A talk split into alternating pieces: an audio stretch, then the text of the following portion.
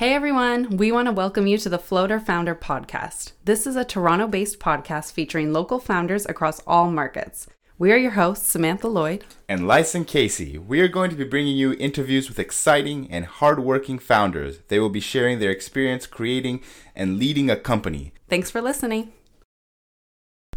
Hi there, Samantha Lloyd here with Floater Founder. I'm here as always with my co host, Lyson Casey. Hello, everyone. And today we have the pleasure of speaking with Bobby Umar. He's a professional speaker, uh, TED Talks, uh, five times TEDx speaker, top 100 leadership speakers from Inc. magazine, and of course the co founder and CEO of DYPB, which is Discover Your Personal Brand. So sorry for that mouthful, but welcome. Or, thank you. Glad to be here. And uh, thank you for having us, of course, uh, hosting us today.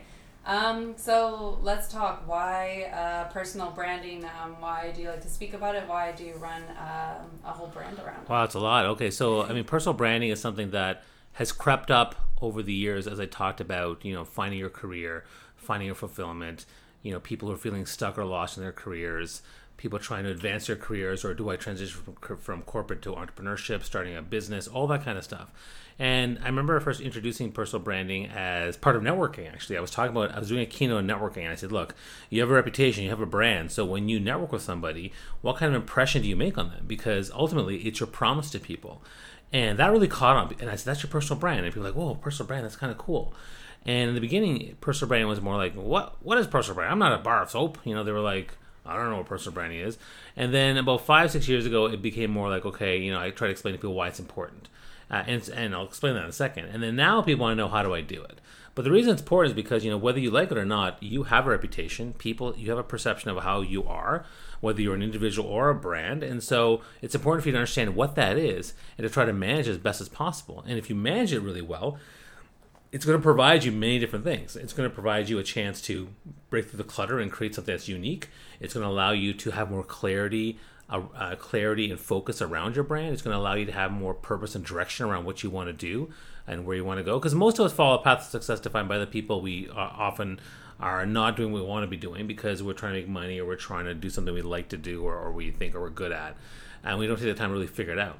And personal branding, again, once you actually align your values and your passions and when once you focus and have purpose around what you're trying to do and have a mission and vision then the third thing you get from personal branding is impact. You get to create more story legacy results and achievement. And who doesn't want to be fulfilled? Who doesn't want to have more focus? And who doesn't want to have more legacy? That's why personal branding is so important in today's world, we're kind of like bombarded with information pretty yeah. much every second. How do you get your personal brand to stand out? It's a good question. I, I, think that one of the things that people focus too much on are is they're trying to get the uh, they're trying to attract a billion people. You don't have to attract a billion people. You can attract 100 people and have a successful life and business what's really important for you is to have something that's clear and focused. So even if so even for myself, like you know, I'm a professional speaker and I talk about personal branding. There are other people who talk about personal branding. There are other people who are speakers who talk about personal branding. But you know, they may have their own tribe and followers. I may have my own tribe and followers. If I have a thousand people who love what I'm doing, what I'm talking about, they can be my clients the rest of my life, and I don't need anybody else. So I think the first step is to stop worrying about so many people that are out there, like the billions of people. You what you want to do is you want to create a message that you know resonates with at least a certain number of people that can support you and build a business around. I think that's the first thing. And the second thing to think about is, you know, if you focus on your personality and your story and your values, that's what's going to set you apart because no one else has that. No one else has what you've been through and what you feel and how you express it. So again, even though there's thousands of other speakers, no one talks the way Bobby does, and no one tells the stories that Bobby does because those are my story. Like my cheeseburger story is my story. My chess nerd story is my story, and so I leverage those things for my benefit, for my brand, and put it out there. And everyone else has to do the same thing. The difference is that you know I've learned a way to do it in a very clear, concise, and uh, impactful way. And I think everyone else can learn the same thing. So, when it comes to managing your personal brand, uh, should it be done before somebody is about to look for a job, about to start a business? Should people do it 24 7, or is there a specific time and place to manage your personal brand? So, I think the best answer is that your personal brand will help you as soon as you start to use it. And so you can use it even back in high school or before. So the moment you realize you want to have more clarity, focus, alignment impact in your life and your professional, both business or business or personal, or even like corporate or entrepreneur entrepreneurial. Leveraging your personal brand will help you So I would say use it as soon as you can. I, I encourage everyone to do it because most people don't even do that. They only do when they oh I'm lost or I'm stuck and now what. That's when they start, start to say okay let me do personal branding. But actually your reputation is going to be there no matter what. So do you want others to manage it for you your reputation or do you want you to manage your reputation? So I think I think everyone should be working on their personal brand to figure that stuff out. It's not it's not really twenty four seven. It's more that that investment to figure it out and then revisit every couple of years to make sure you're on on point on brand and it's aligned with your values and things like that but it's going to help you uh, in all the different areas and the other thing i'll say too is that you know once you know what your personal brand is then what i typically tell people is you start you should start to work on your thought leadership personal brand which is basically if you imagine jeff bezos quote is your personal brand is what they say when you're not in the room a thought leadership personal brand is what they say when you enter a room. Oh, there's that guy who's all about astronomy, or that, that guy, the, the nanotechnology expert. And so every single one of you has an opportunity to build a thought leadership personal brand around yourself, yourself, your career, your business, whatever it might be.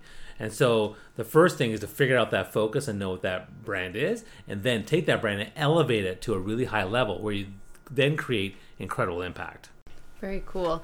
And um, so obviously you're you're the thought leader for uh, branding, uh, your social media influencer, everything like that. Where did you start? How did you create your own personal brand and your thought leadership brand? Hmm. Well, thanks for the nice words. Uh, I would say that uh, you know uh, at the time I was trying to figure out what I want to do with my life because I'd I'd done four careers. I'd done um, engineering, brand marketing, teaching, and performing arts and uh, it never, never, nothing really gelled. Brand marketing was pretty close, I, I, but it just wasn't the right fit.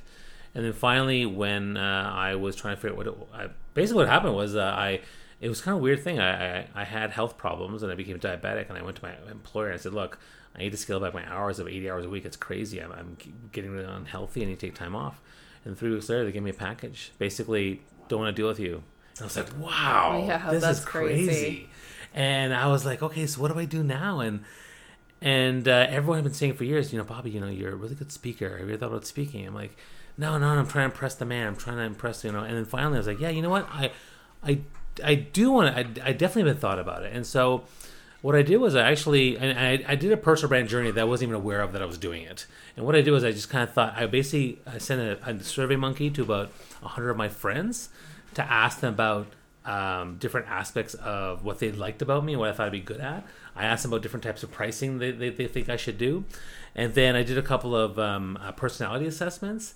And in doing so, I did, and I did. I remember doing one in particular. It was called the Birkman's Value um, Sorter, and it, it, made me line up all the different things that uh, my values, and I, and I understood a bit more about you know who I was and what I valued. And from doing so, it actually was kind of cool because then uh, I saw okay, here are the different things about me that make sense, and here are all the different things for me that uh, would be aligned in terms of a career path. And I came up with like five different brand elements. Like Bobby loves people, Bobby loves to nurture, Bobby loves to perform present. He likes to persuade, influence. He likes diversity. And in doing those, I'm like, okay, there's a there's a dozen paths I could take, but it was screaming at me professional speaker, and so that's exactly what I did. And I haven't looked back. That was 14 years ago, and I've, I've been happy and fulfilled uh, more than ever it was before. That's awesome. And I really like the idea of surveying the people you know and just yeah. asking them, like, what is it about me? Or, yeah, what do you think I could sell? Well, because what's interesting too is that they all give you different answers, mm-hmm. but then all, all the ones that are the same, you know, that's that's a good one. If yeah. they all say Bobby's a people guy, okay, I get it. But if half say it, then you're like, oh, maybe, maybe not. Yeah. But they all said that. So that really helped me. That's awesome. That's a really cool way to go about it. And uh, if there are any listeners who are kind of interested in the whole uh, speaking uh, uh ecosystem, uh, what would you say are some of the best ways to get speaking um, events and kind of like make money from them? Sure. So let me start with the first thing, though, which is again, remember I talked earlier about a thought leadership personal brand.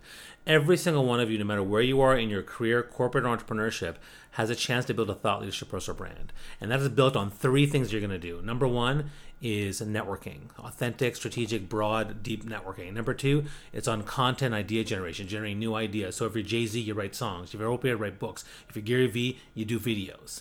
And the third thing is it's about speaking and writing. And so you need to be speaking out there to talk about the things you care about, your expertise. And if you do that, whether you're 25 or 45, you can become a thought leader in your field. So I think that's the first thing. So I'm a huge proponent of everyone getting out there to speak more. And that's why I support a lot of speaker speakers with my speaker programs that I that I run. The second thing is is that if you want to become a speaker, yeah, the first thing is to figure out what is your, you know, think about your how does it align with your brand. Now we have our own brand, but then we have a speaker brand. They're pretty much the same thing, right? So what are the things you want to speak about? What are the things that people ask you for advice on? What are the things that people uh, you love to give advice about, right? Or, or give mentorship to people. And you got to come up with your topics and your speaker brand and your target audience. Who do you want to serve? Do you want to talk to women? Do you want to talk to entrepreneurs? Do you want to talk to young people, old people, whatever it might be?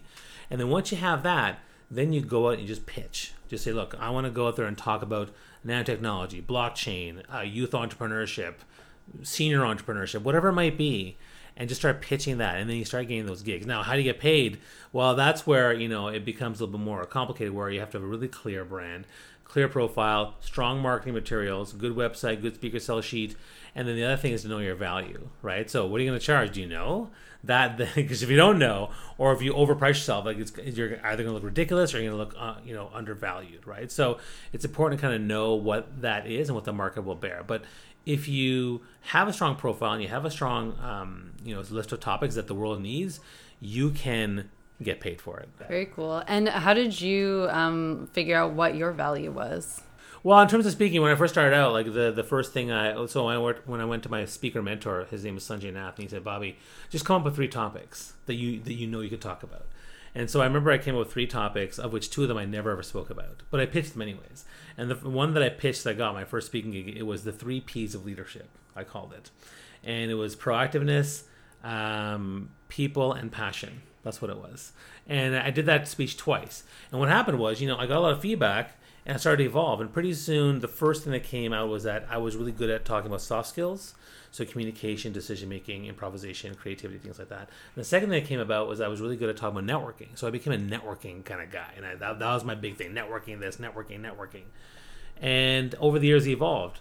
I then brought up personal branding in 2008 at a keynote, and people loved it, and so personal branding soon became something I talked about a lot. Then in 2011, when I launched my um, my first, I had my first TEDx talk, and I launched my first social media strategy because I was like, you know what, social media, it's here to stay. I'm going to do this. And uh, within six months, I had my first gig talking about social media because I was getting a lot of traction, particularly on Twitter. And so those three, uh, networking, personal branding, and social media became the three main topics I did. So, so my point is you get feedback and evolves as you go along, but you have to make sure you listen to your audience and evolve with the time. Cool. Yeah. And uh, how can you use your speaking skills in your everyday life? For you, your everyday life includes speaking, I guess, so it makes yeah. more sense. But so for what? people who it doesn't, how can you kind of use the skills and experiences you get from that in, in other areas of your life? Well, speaking is fantastic for skills because you know if I if, if you want to go see Avengers Endgame, I can convince you to go see it, right? So like, uh, and then you kind of get your way a little bit, right? If uh, it, it, speaking allows you to be a better parent to my kids because I'm doing more listening, I'm doing more understand what they're feeling and, and ha- having them in negotiating different situations. It works in business because again, one of the things about speaking that's interesting people don't realize a lot of it's listening mm-hmm. and you actually spend a lot of time listening to your audience and what they care about and pretty soon you can become a much more effective speaker to be persuasive in any aspect of your life so for me i would say speaking actually helps me in all aspects of my life uh, personal and professional so i think that's really good because you know you get to be persuasive you get to be very passionate about things and you know, you also want to be the type of speaker that's a kind of a bully or an authoritative type thing. I try to be a very empathetic speaker, but I think it certainly helps me, and it can help anyone in every aspect of life because it's a part of it's listening, a part of it is um, formulating ideas in your head and, and doing it in a very organized way, and a part of it is to learn how to communicate effectively to change it up a bit you're so obviously you're you have uh, kind of like your hands in a lot of different things author speaker your own company how do you decide how to spend your time I think uh, it's probably the biggest struggle of my life. Um, I don't think uh, I've struggled with it all the way from the beginning.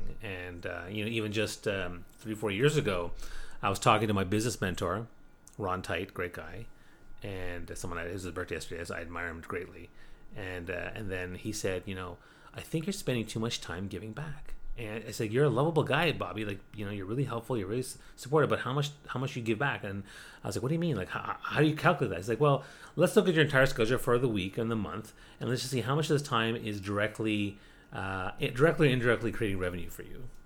And we did this whole analysis, and it turned out that 58% of my time was non-revenue generating time. And he's like, that's terrible. Like it, it means you're really generous, but you're not taking care of business. Like I'm not saying he's like I'm not saying you shouldn't give back your time, you know, 10, 20%, but get to a point where you know you should always be giving back your time, but you should also be generating, building revenue for your family. And I was like, wow, I hadn't thought about that. And then the very next day, my business coach, uh, Nick Kusmich, he said, Bobby, if I can be honest with you, I feel like you you give you give much too much too much of your time. Like what? What you just said that? My mentor said this yesterday. This is crazy. And then as soon as he said that, I decided to change things. Mm-hmm. And so part of it is based on I think the best thing that helps me is number one my why statement. So my why statement is all about there are lost, stuck, or unfulfilled leaders everywhere. And what that means is everywhere I go, I meet people who, who feel lost in their career, stuck in their jobs, or unfulfilled in their relationships. And so all my work from keynotes, workshops, everything I do has to fit in that some way. If it doesn't, I shouldn't do it. Bobby, we want you, we want you to go host a circus. You know what? It's not doesn't fit what I'm doing.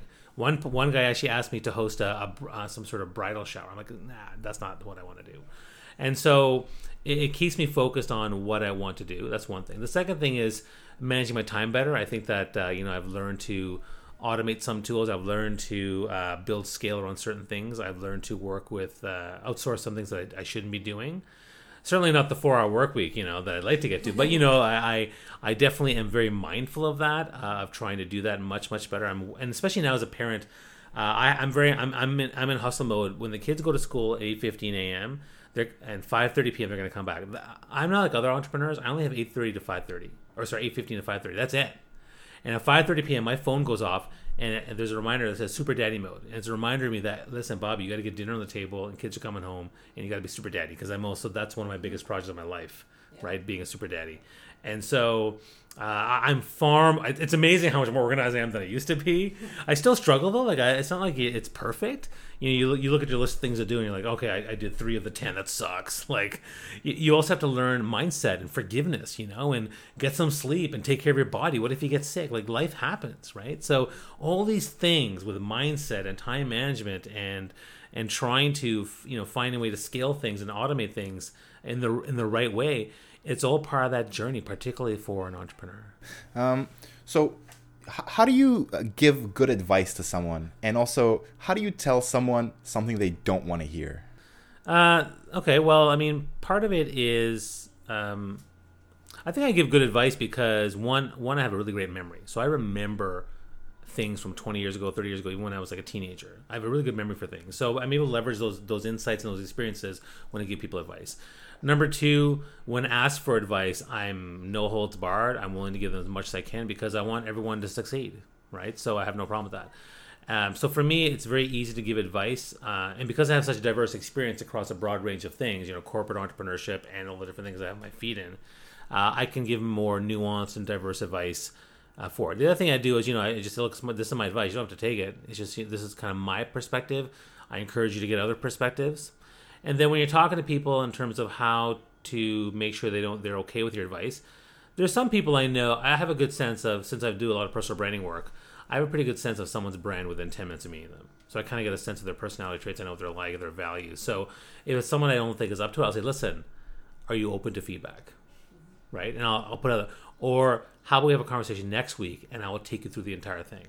And because uh, some people aren't ready right away in the moment, other people need time to prepare, and other people, I'll just do it right? So what I do is I kind of plan them for that courageous conversation where they have to be open to that information, so I can give them that stuff. But I'm really big on tough love and being, you know, I don't like the idea of brutal honesty. I kind of I just say like just very you know honest, just honest love that that's tough to hear, but I think it's good to hear. I mean, most of us have narratives and most of us ha- have blind spots that we just don't want to acknowledge, including myself and so uh, I think that that really helps. The other thing that helps when I talk to those people is to share my own vulnerability about here's something I've struggled with, right? And when you do that, then they're more likely to listen to what you have to say.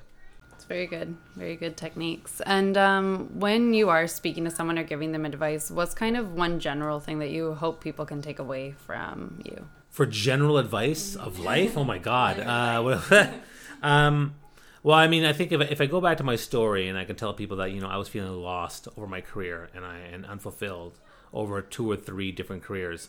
I think that the biggest advice I can tell you is that you need to invest in yourself. You need to take the time to understand exactly what drives you, what your values are, what your experience, stories, and traits and personalities uh, that are going to benefit you. Because if you want more clarity, you want more impact, you want more focus in your life, and you want to have that legacy you can be proud of, take the time to invest in yourself. If you don't invest in yourself, who will? And if not, if not now, then when? I mean, if you're willing to put in 100 hours to get 450,000 hours of fulfillment and happiness, is that not worth it? That's my advice. Invest in yourself and figure it out. Cool. Uh, let's move back a little bit towards networking events since sure. you're an expert. Um, what's the best way to stand out at a networking event? Well, again, it goes back to your brand. Like, if you know what your brand is, I think that's going to help you out because you'll know how to talk to people. Number two, I think it's good to have an objective, right? So, do you have a particular objective for this event? Do you want to meet a particular person? Do you want to talk to the speaker? Do you want to meet these five people in this industry? What exactly is it? Failing to plan is planning to fail. The best networkers have a plan. The second thing the best networkers have is they have the best mindset for it, right? They're there to invest in people, to support others, to um, figure out ways to you know help them grow and what they're trying to do and invest in their stories. And those networking uh, people are much more better at that as opposed to just selling, selling, selling, or business card, business card, business card. It's more about just talking to people and building relationships. And maybe the transaction will happen three, four meetings down the road, or maybe six months down the road. But ultimately, you know, you want to present your best self. And the other thing you want to do too is uh, continue to um, build your personal brand, your thought leadership brand, by sharing your expertise and letting people know what you can do when it comes to networking and thought leadership, personal brand, and giving your giving your knowledge to people. And what about if you're the type of person that's kind of really shy, or the person you want to talk to is somebody that's kind of like you look up to, or someone that's really successful, and uh, you kind of feel reluctant? Okay, so the first thing is mindset, right? So I mean, mindset's something that we all struggle with, and you have to understand that if it's a networking event, the context is there that people want to network. Even the big wig speaker uh, is there for a reason because they want to meet people. So that that's one thing. The second thing is that you know if you are feeling shy or introverted, for example, the best way to uh, be better at networking is to acknowledge your superhero strengths. What are introverts good at? They're good at introspection. They're good at listening. They're good at planning and organization. So take those superhero strengths that you have and use them for networking. What that means is if I'm an introvert, I'm networking, I would plan my I would plan like 10 questions I would ask people. I would plan the people I want to talk to. I would maybe bring a wing person to you know give me some support and and have that plan of action when I get there. And then also when I'm there and I'm feeling a little bit stifled or whatever, and let's say there's lots of people, go outside, take a break, recharge your batteries, come back in 10 minutes later more focused, more refreshed, more re energized. So there are things that introverts and shy people can do to get around the, the, the planning and the organization and the, and then even just the listening will go a long way uh, in, in terms of their networking success. And the other thing I'll say is that if you want to be really successful in networking, the key is how you follow up. Because most people do not follow up. And I always tell a story, and I'll tell you the story now, which is, you know, I spoke to 500 people. Uh, it was like an entre- young entrepreneurs, and the young hustling entrepreneurs. They're hungry. They want to build their business. And I did a keynote in went. And I said, listen, uh, I'll be here the whole day. I'm not, I'm not going to leave. I'll be here the whole day. I have 500 business cards in my in my backpack and my coat. Every one of you get get my card, and every single one of you can call me and get a 15 minute free coaching call. Now, this is in the very beginning when I was hustling my business. I wouldn't do that now because that would be crazy. But back then, out of 500 people, how many people actually got my card? And I was there the whole day. 75 people came up got my card. Out of 75, 75 people, how many people actually reached out to me via email, text, or phone call? 17 people. Out of 17 people, how many people actually built a relationship with me long term? Two people. So you can be either the 85% that does nothing you can be the 15% that gets my card you can be the top 4% that gets that follows up with me or you can be the top 0.4% that builds a relationship with me. Who do you want to be? Follow up. What's the best way to, to follow up? Is it kind of like dating? You wait three days or what's the best yeah way? so i mean I, have done a couple training videos on this one which is you know just um, how to follow up specifically but i typically would say that one or two business days i wouldn't actually wait I wouldn't do that night. You know, that's a bit stalkerish, right? but but what you want to do, I, I, would say that there's um there's kind of four key things. So number one, context. Hi, I met Bobby Umar at this event. You spoke, did a keynote on personal branding. Number two, um, number two is uh, you know gratitude. Give them some gratitude. I really love what you said about X Y Z. It really resonated with me. It makes people feel good. So just say that. Number three, what's your ask? What do you want? Like, get to it. Like, the ask is, well, I'd like to uh, interview for, you for a podcast. I'd like to uh, uh, send you this article that I found really cool. I'd like to connect you to my uh, my my cousin who works for a company that I think would be great to hire you for something. These are all things that provide value to that person, which I think would be good. And the fourth thing is keep it concise. Don't tell me your whole life story in the email. You just want to get that connection. You want to get that response. And if you do that in one to two days, uh, you can do pretty well. So, so a lot of times when an entrepreneur is, is, thinking about starting a company, a lot of them already have a job and they started alongside yeah. their jobs. Uh, how, how would you know when it's when it's good to work them uh, to work your job and your and your kind of side hustle at the same time? Yeah and when you should quit your job and focus on your business full time? Well, I think that's the biggest question I get when I coach people. Like, you know, one of the things I coach people on is transition, right? So the side hustle thing is very important because I think it's important for all of us to have a side hustle because work should not be your life. There's got to be something else. Now, a side hustle, you could theoretically say it's parenting or it could be, you know, rock climbing, or whatever it might be. Maybe it doesn't make money, but it's good to have something outside of it. Now that said, if you, when's the time to build it up and move out? I mean, for every person, it depends, right? There's the huge advantage of either there's a soft transition, right, which might take two, three years, maybe more, and then there's a hard transition where you just quit your job and you go do it. Now, the the quitting your job and just doing the hard transition, I mean, people have different tolerance levels. So, you know, one one metric is like, well, are you making how much of your salary are you making right now? with your side hustle? Is it 20% of your salary, 30, 40%? Some people wait until they're like at 60 to 70% of the salary before they, they, they, cut loose and go for it. Other people only do it at 20% because they've seen a, a rise within three to six months. Like, oh, this is, this is working. So it really depends on your tolerance. And then for the side hustle, and then, but then you have to understand the differences, right? If you have a, the hard transition, the big advantage is that you a you are super hungry to be successful because you have nothing else there to support you, and number two, you have all the time in the world now to make it work.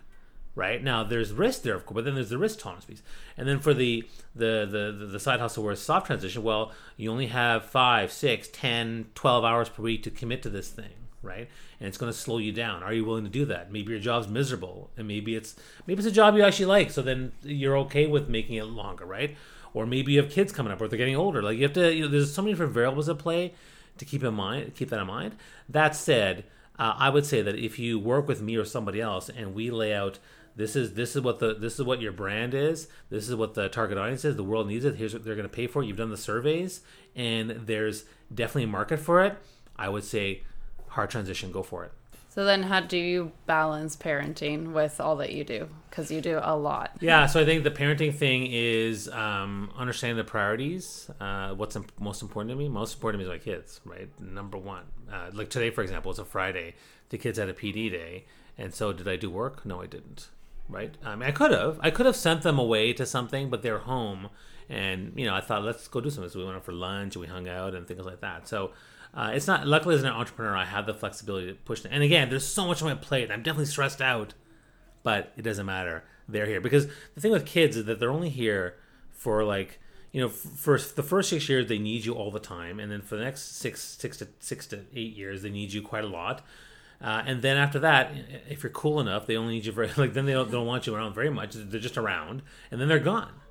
So really, like you know, it's not that it's it's a six to eighteen year commitment where you you focus on them, and so for me, that's my primary focus out of everything, and I'm really dedicated to that. I'm a huge proponent of telling people, don't spend sixty hours a week trying to get that promotion, to get that new house, to get the new car, eh, to get that extra thirty thousand dollars a year. The kids don't care. All kids care about is they want your time. Daddy, were you there? Were you there? That's all they care about. And so for me, that that is a really big lesson that I I'm a hugely advocate for. Uh, I, I, think that that and then in terms of how I do it, uh, part of it is integration, like you know, it, hustling really hard between 8:15 and 5:30 p.m. 8:15 and then the other thing is integra- integrating them in different ways. So, like for example, uh, this podcast, you know, like I knew my son was out at a gymnastics thing, so I thought, okay, and I knew my daughter might have a sleepover friend, so hey, this is a good time for me to do a podcast because they're busy right? So here I am. Now we had a couple of logistical hiccups, right? That's what editing but, is for, right? but I mean, that's what that's what worked out really well because I was able to integrate you guys into my family life yeah. in the evening. Yeah. And so, and the other thing is also the priority thing, which is often I get asked to come to an event or network or whatever, speak. I'm like, look, unless it's a paid speaking gig, the answer is no, mm-hmm. right? Because I have to, I, I now commit to my children completely. Yeah.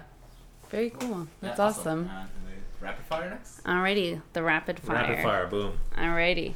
So I'm gonna ask you all these rapid fire questions. Cool. So first one, uh, what is your favorite thing about Toronto? I love the diversity of Toronto in terms of the uh, uh, actually two things: diversity and access. So diversity of every single thing. If you want to do jujitsu, you want to do bowling, you want to go to a movie, you want to go to a coffee shop, you want to go to a park. Everything is here. And the second thing that relates to that is accessibility. So I get a lot of people who complain about, you know, uh, why don't you live in sub- sub- suburbs? And I'm like, listen, and I couldn't figure out why I could explain it was better here, but then I finally figured out. You have space, I have time, right? I have all this time in the world. I spend 20 hours a week from Monday to Friday with my kids versus just the weekend. So I spend a lot of time with my children, whereas they don't because they have to commute and travel and it's crazy, right? And so I mean, I have all this time. Like I can go out on a weeknight with my kids to see a show or do dinner, and you know, people who live in suburbia they can't do that. They're exhausted. So I have all this time in the world because everything's accessible to me, and I love that. And um, what is uh, your favorite spot, or you and your family's favorite spot in Toronto? Wow, these are good questions. Um, I love Center Island. So, and not just, and not the commercial part with Centerville and all that stuff. If you go past, and uh, like if you go to Wards Island or past there, like there's a Wards Island Beach, right? Like when you're there, you feel like you don't even aren't part of Toronto anymore. Like it's just amazing. Like it's just this beautiful beach, and it's really sandy, you know, and it's a nice escape.